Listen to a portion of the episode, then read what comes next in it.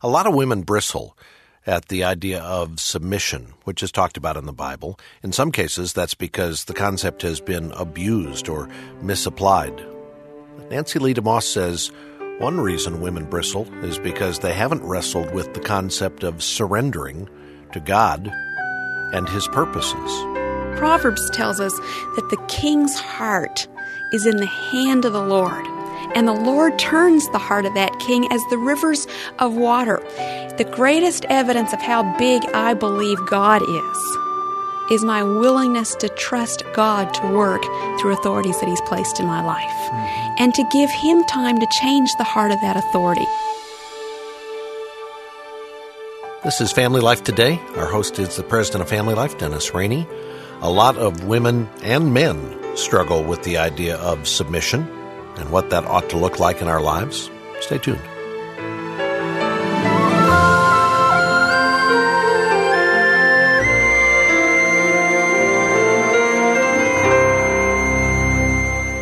And welcome to Family Life Today. Thanks for joining us on the broadcast.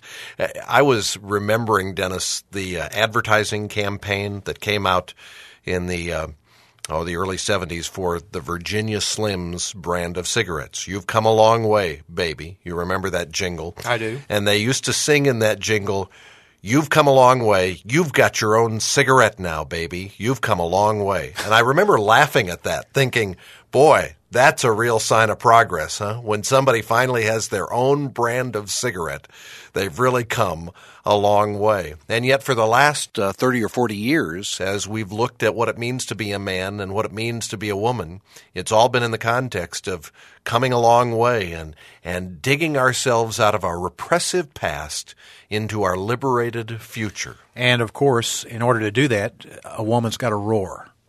That's right. That's right. And so between cigarettes and roaring, we have redefined what it means to be a woman. And we're laughing about this here, but you know what? It really is sad. That definition and that roaring has occurred, and to great harm and detriment within the Christian community as we attempt to raise our daughters, and for that matter, our sons, with a true biblical imprint of God's image in them as male and as female. And with us to help us perhaps counter that culture with a biblical portrait of what it means to be a woman today on the broadcast is Nancy Leigh DeMoss. Nancy is a speaker to women's groups. In fact, she has done that for the past 20 years. And this is a life message for you, isn't it, Nancy? I just consider it an exciting challenge today to help women see that there is so much more that God has for us than perhaps what we've been enjoying. Well, and you get to do that every day on your daily radio program, Revive Our Hearts, which is heard on many of the same stations that carry Family Life Today. And you've done it through your writing, through the best-selling book, Lies Women Believe, the study guide, Seeking Him, the trilogy of books on surrender and holiness and brokenness that you've written. And this fall, you're going to be having an opportunity to challenge women on this very subject at a conference, a national conference you're doing in Chicago that is called True Woman 08, where you're going to be joined by Pastor John Piper and Joni Eareckson Tada and Janet Parshall, and Dennis, your wife Barbara is going to be there, and Karen LaRitz is going to be there. A number of outstanding speakers. It's a 2.5-day conference, a national conference, and if folks are interested in attending, they can go to our website, familylife.com, click where it says today's broadcast, and you'll get to an area of the site where there's a link to the True Woman 08 website. You can register online and plan to attend that conference. I know Mary Ann, my wife, is planning to be there and really looking forward to it. Let me ask you, as we're talking about this subject of the differences between men and women, you really believe that there is a lot of confusion among Christians, both men and women, on this subject because of the messages we're getting from the culture, right? Well, look around and see the dynamics of our culture are rooted in the twin vices of selfishness and rebellion. Our culture is rooted in self-seeking, self-assertiveness, self-exaltation, selfishness, self-centeredness, and rebellion. we dislike authority. We don't want to live under authority. And as women, this has been especially destructive as the feminist movement has built its case on self-seeking, self-assertiveness, and rebellion against authority. Mm-hmm. God's Word, on the other hand, teaches us the way of surrender, submission to Christ as Lord, and then to those human authorities that God places in our lives, surrender versus rebellion, and the way of love, being a giver rather than a taker, not self-seeking but self-denying. Mm-hmm. I think one of the reasons why this subject we're talking about is so important is I want my daughters, all four of them, to truly not only know but embrace and apply in their lives what it means to be a woman today from God's perspective. And you did a great job on yesterday's broadcast giving us an overall portrait of what it means to be a woman. And what I wanted to do on today's broadcast was take a look at a portion of the portrait. And let's look at some important parts of this portrait of what it means to truly be biblically feminine, of what God wants you to be as a woman. Where do we begin as we look at this portrait? We talked yesterday about the woman as a responder and the man as an initiator. This becomes obvious to us as we go back again to the Genesis record and see what God designed for the man and for the woman, and then how the man and the woman distorted and perverted that design. God made the man and said to the man, "Here's your responsibility. Have dominion, subdue the earth, rule over it, be the king of the earth." Then God gave to the man a helper, a woman, likewise created in the image of God, but different than the man, made to complete him, not to compete with him, and said to her, "You are to help him fulfill this responsibility." Then when we come to the serpent entering the scene, we find the first illustration of role reversal. It's interesting that the serpent comes to the woman. God had given the instruction to the man and apparently gave the man the responsibility of teaching the way and the word of God to the woman and her helping him fulfill God's word. But Satan comes to the woman, independent of the man, finds her on her own, and challenges her to take the initiative, to sign her declaration of independence, to say, "I will make my own decision. I will be my own God." He challenges her to step out from under the protection, the authority of her husband. And then when she gives the fruit to her husband and he eats, he likewise is abdicating the headship, the responsibility for initiative that God has given to him. And from that point on, we find man and woman in a power struggle. The woman driven to control, to initiate, to be the head, to lead, and the man either passive or abusive, but not fulfilling the God-given responsibility to initiate. Well, in fact, in the Genesis account after the fall, God addresses each of the players in the fall, tells the serpent that he's going to crawl on his belly for the rest of creation, but turns to the woman and says, "Your husband will rule over you, and your desire is going to be for the position he has." So the struggle was established in the fall, and God confirms it as a pattern that will continue throughout history. And the consequences of that curse occurred in a woman's life around her role of being a childbearer in bringing forth life. And there are those biblical scholars, Nancy, who believe that Adam was standing next to Eve while the serpent was having his conversation with the woman. And it's kind of like, where was the man to point out that a snake ought not to be talking, first of all? Number two, that the snake was lying. And number three, that the snake was distorting God's word and trying to get her to take a step off into death, literally. And he didn't protect. He didn't fulfill his assignment. But he was, as you spoke about earlier, he was passive. And I'll be quick to say also that the woman didn't fulfill her responsibility to be the responder rather than the initiator by not tossing the ball back to Adam, by responding on her own apart from the headship, which is not a consequence of the fall, but precedes the fall, that God ordained the man to be the leader, the head, the initiator. The woman, by taking that role into her own hands, in a sense, emasculated the man. Well, that's interesting. You're saying that Eve could have said to the serpent, "I want to check this out with my husband. Wait right here." She could have gone to Adam, whether he was standing there or not, but she could have looked at him and said, "Should we do this?" what does the Scripture say in the New Testament? If a woman has a question, let her ask her husband. And I hear women so often today say, but my husband doesn't know the Word of God. I'm the woman. I've been sitting in the Bible studies, doing the listening to speakers and going to seminars. My husband doesn't know all these things. And I say to women, you'd be amazed if with a learner's heart, a teachable spirit, a humble attitude, you were to begin to ask your husband questions, and he saw himself as being needed by you, how he might be motivated and prompted to begin to take initiative to learn the heart and the ways of God in these areas. You know, I don't in any way want to take the responsibility off of men, because we've done that for too long, and we haven't really done a good job of putting the mantle of leadership and then equipping men to be the leaders of their homes. But you've got to wonder what would happen if women begin to do that and did it in a way where they weren't trying to instruct their husbands, but were going back and truly seeking to learn from him. And he began to realize, hey, the buck stops here. I am responsible. And yet today, Nancy, within the Christian community, there are those who would express that a woman shouldn't come back to her husband and ask him a question. In fact, there are those who would even take issue with the command for a wife to submit to her husband. They would really have a problem with that. Dennis, the entire universe created by God is structured in authority and submission relationships.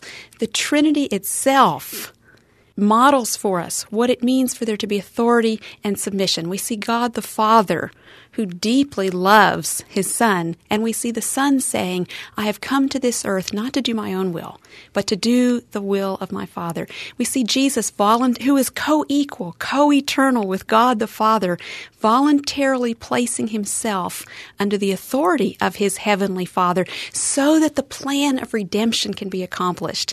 So for a woman to come under the authority of her husband, under the authority of male leadership in the church, is not to be less than equal, is not to be inferior, but is to say I am willing to function according to the design of God so that his purposes can be fulfilled in this earth.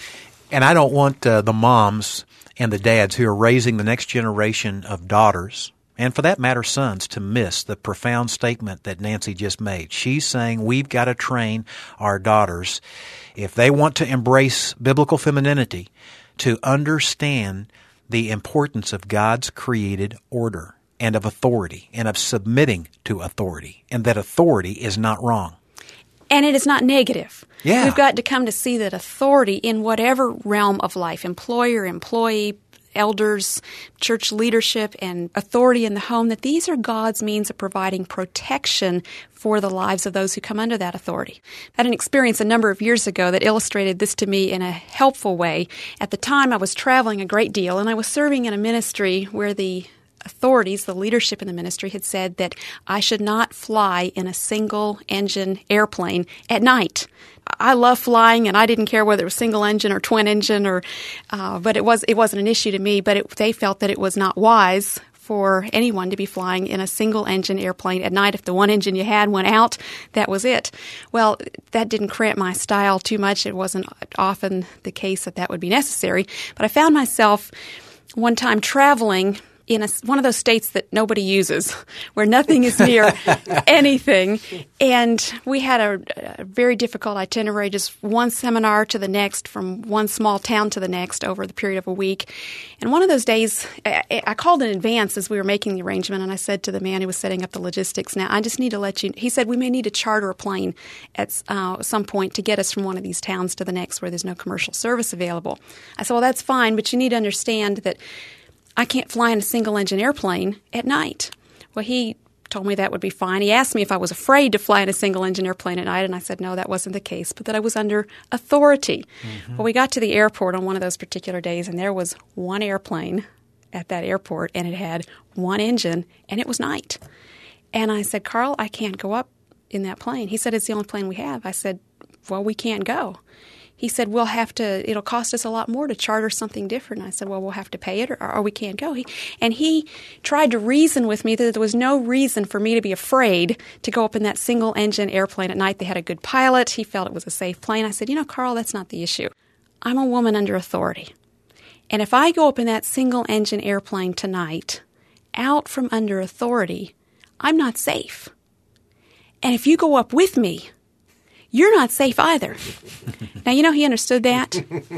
And the question, you know, then I raise is, well, does that mean if I go up in that single-engine airplane that it's going to crash? Probably not. I don't know. But, you know, when you live under authority, it doesn't really matter. You say, does a twin-engine airplane never crash? Yes, sometimes they do. So you say, what's the difference? Well, in my mind, the difference is if a plane goes down and I'm under authority, then I have the confidence that I'm right in the middle of God's will for my life. But if I step out from under that covering and that protection that God has provided for me, then I make myself vulnerable to the realm, the influence, the attacks of Satan himself, which is why the Scripture says that rebellion is as the sin of witchcraft. Because in stepping out from under God's protection and the authority he's placed into our lives, we open up our lives to the attack, the realm, the influence of Satan himself. And that's a dangerous place to be. In that moment, did you wrestle at all with the reasonableness of the restriction? You're standing alone at the airport. There's one plane. You got a mission to accomplish. You're trying to share the gospel. Did you think to yourself, this was not a reasonable request in the first place, and maybe just this once I ought to violate it because it doesn't appear like we have any other options? I'm sure, although it was many years ago, I'm sure I did feel some of that at the time, and I know I have felt that way in many other instances. But then I have to come back to what is the purpose of my life? It's to glorify God. How do I glorify God? By obedience to His Word and His ways. And so many issues are simplified in my life, if I will just go back to the Scripture and say, what is God's way? What is God's pattern? Not, do I like this? Am I comfortable with it? Does it make sense to me? But Jesus is Lord, so what does that mean for my life? And for all of us in relationships where there is authority that's been established by God, that means the willingness to bow, to surrender my will and to say, not my will, but your will be done. Nancy, there are some of our listeners who are married to husbands who are not spiritual at all. They don't trust their husband's reasoning, his rationale, why he decided to do what he's done. He's trying to take our kids fishing on Sunday morning. Didn't want them to go to church, not just one Sunday, but Sunday after Sunday after Sunday. Mm-hmm. Is there any appeal in that situation? Well, certainly there is. And let me back up to what you said. The woman does not trust her husband's reasoning. Ultimately, as women, our trust is not in that husband or that man, but our trust is in God. This is what 1 Peter 3 talks about, the holy women of old who trusted in God. And then it gives Sarah as an illustration. Because she trusted in God, she obeyed her husband, Abraham, calling him Lord. Mm-hmm. Now, that's a pretty strong term, right? And we don't like that today, but she gave to him it was lowercase l, Lord, mm-hmm. not capital L. God is Lord with a capital L, but because her trust was in God the Lord, then she was able to obey her husband, to call him Lord, little l. And at times, Abraham made decisions for his family that at times were not wise. In fact, they were deceptive. He asked Sarah to lie. But Sarah found protection, and 1 Peter 3 tells us freedom from fear, because her heart was to obey her husband. Now, scripturally, we are not to sin in obeying an authority, and that's where if we believe that authority is giving us direction that is clearly contrary to the Word of God, not just contrary to our personal preferences or feelings about things, mm-hmm. but contrary to the Word of God that would cause us to sin, then we walk through the process of appeal. And I think many of us don't have the patience to be willing to wait on God to change the heart of the authority. You see, Proverbs tells us that the king's heart is in the hand of the Lord. And the Lord turns the heart of that king as the rivers of water. The greatest evidence of how big I believe God is my willingness to trust God to work through authorities that He's placed in my life, mm-hmm. and to give Him time to change the heart of that authority. I may be a part of that process by going to the authority, making an appeal. But even as we do, I think it's so important that our spirit be one of humility. Those who are parents know that when your child comes to you and says, you've told me to do this, but I don't agree, you're off the wall, get off my back, I'm not going to do this. Well, the parent is going to tend to stiffen right. in response to an attitude like that on the part of a teenager. But can you imagine one of your daughters, Dennis, coming to you and saying, Dad, I know that you have my best interests at heart, and I know that you want what is best for my life, but I've prayed about this decision, and I sense that perhaps God is giving me a different direction. I'm going to obey what you've said, but would you be willing to reconsider, to think this through and to pray this through and see if God would give you a different answer? Well, you're going to fall on the floor first. And then, because of a humble and obedient spirit in that teenager, you're going to be willing to go back to the Lord and to say, did I really get the right direction here?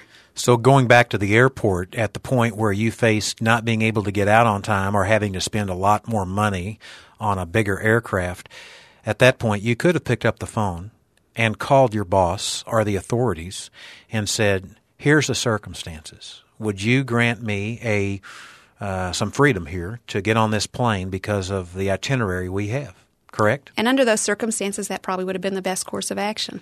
Is it okay, Nancy, for a woman to be an active receiver? And here's what I mean by that. Sometimes Marianne will come to me and she'll say, I need your help on something. I need you to think this through and let me know what you think I ought to do. And I'll say, okay, I'll do that. I'll pray about that and I'll do that.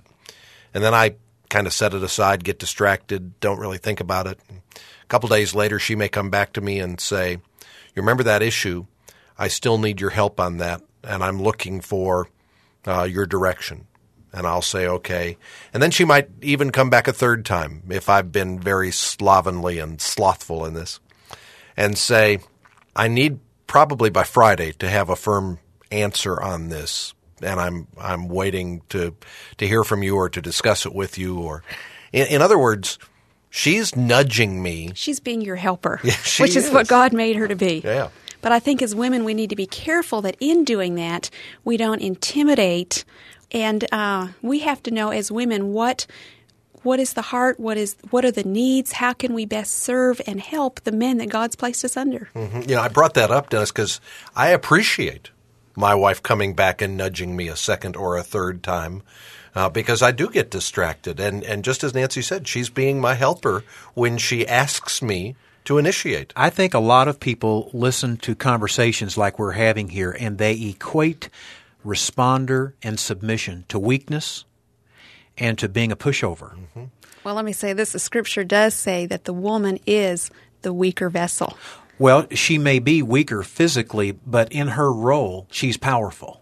She's powerful by fulfilling the role of the responder and the one who comes under authority. And the question I wanted to get to right here is a friend of mine who's got a daughter who's in college. She is stout. She is strong. Now, she's still a woman, and she's still a weaker vessel. That's not the issue here. But she is very gifted, a leader. And I think you can probably identify with this, Nancy. She has a lot of abilities, but she is a girl. She's a woman. And my friend, who's her father, is attempting to raise her to be God's woman. And he's struggling with, how do I raise this young lady to be all that God intended while possessing these public gifts, these leadership gifts? Are you saying by being a responder that you can't be a leader? We're not saying that God is asking women not to utilize the strengths and the gifts that He has given to them, but to do so within the framework of acknowledging that God made that husband or that father or that male leadership in the church to have the primary responsibility for leading, and that her role is in helping him, assisting him, coming under his covering and protection. Now, the wise man will receive input and will maximize the gifts, the abilities that God has given to his wife. But see, we're also operating on a very 20th century and Western mindset that we have a right to exercise all of our gifts and that our purpose in life is to fulfill all of our gifts. My purpose in life is not to fulfill all my gifts. My purpose in life is to bring glory to God. And if at times that means that God's will is that some of those gifts and strengths be put on a shelf or not be as noticed or as utilized, it's up to God. Mm-hmm. I'm surrendered to be used however God would be most glorified. And that may mean that I'm not at the forefront, that I'm not taking the leadership or the reins if God would receive more glory through that. I have to say it must be true for men, for some men, that taking leadership, taking headship is an uncomfortable thing. But there still must be the willingness to embrace what becomes for that man the cross, mm-hmm. to do it God's way even when it is not naturally comfortable for him. You know, Nancy, as I was listening to you, I was thinking about our daughters and challenging them to always be careful to make sure that their abilities are encouraging men, that they are helpers and cheerleaders and encouragers for men to be men, for men to be leaders, and for men to step out. And even if one of them finds herself someday perhaps being the head of an orphanage or the leader of some effort, to make sure in her life, even if she's single, using their gifts in a way that will complement and allow men to be men and encourage them to truly be women and to be distinct in that and to not lose their distinctiveness even in their positions. And if that's going to happen, it means that women are going to have to be taking their cues, not from the culture, but from the scriptures. They're going to have to be renewing their mind on the truth of God's word and what God has to say about what it means to be a woman, and not taking their cues from the magazines that are in the racks at the supermarket as you're checking out. And Nancy, you've written on this subject in a variety of settings. You wrote a little booklet called A Biblical Portrait of Womanhood that tens of thousands of women have read and passed on and have found very helpful. We've got it in our Family Life Resource Center, and it's available to our listeners if they'd like to get a copy. Then you've also written a best-selling book called Lies Women Believe and the Truth That Sets Them Free, along with a variety of books, a book on surrender, a book on holiness, a book on brokenness, a study guide called Seeking Him, Experiencing the Joy of Personal Revival. We have a number of your books in our Family Life Resource Center, and if our listeners are interested in getting more information about what's available, the easiest thing to do is go to our website, which is familylife.com, where you can get more information about the resources Nancy has written. You can order them from our website, familylife.com, or if it's easier to call 1-800-FL-TODAY and place an order over the phone, you can do that as well. Again, the website is familylife.com. The toll-free number is 1-800-FL-TODAY. And then don't forget the conference that is coming up in Chicago in October 8th through the 11th. It's a national conference for women called True Woman 08. And it features a number of speakers, including Nancy Leigh DeMoss and Barbara Rainey, Joni Eareckson Tada, Janet Parshall. Pastor John Piper is going to be speaking there. Keith and Kristen Getty are going to be leading the worship at the conference. And it looks like it is on the way to being a sellout event. So if our listeners are interested, they ought to register as quickly as they can. Again, our website is familylife.com, and there's a link there that will take you to the True Woman 08 website where you can get registered and plan to attend this 2.5-day national conference for women in Chicago in October. Now, tomorrow we're going to continue to look at what it means to be God's woman according to God's Word with our guest Nancy Leigh DeMoss. We hope you can be back with us as well. I want to thank our engineer today, Keith Lynch, and our entire broadcast production team. On behalf of our host, Dennis Rainey, I'm Bob Lapine. We'll see you back tomorrow for another edition of Family Life Today.